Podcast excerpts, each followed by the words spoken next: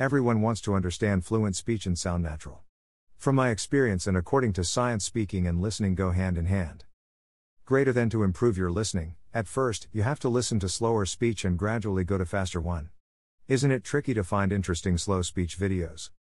Here is one suggestion coursebook videos.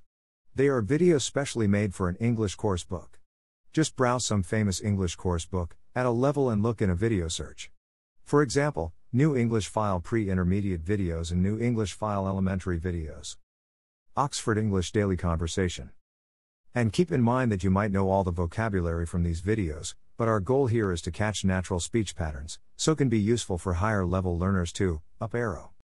For more videos, check my playlist, Film Projector. Listening exercises may be extremely useful if you can see target vocabulary and then the full text. Check out listening exercise about starting a business and job skills.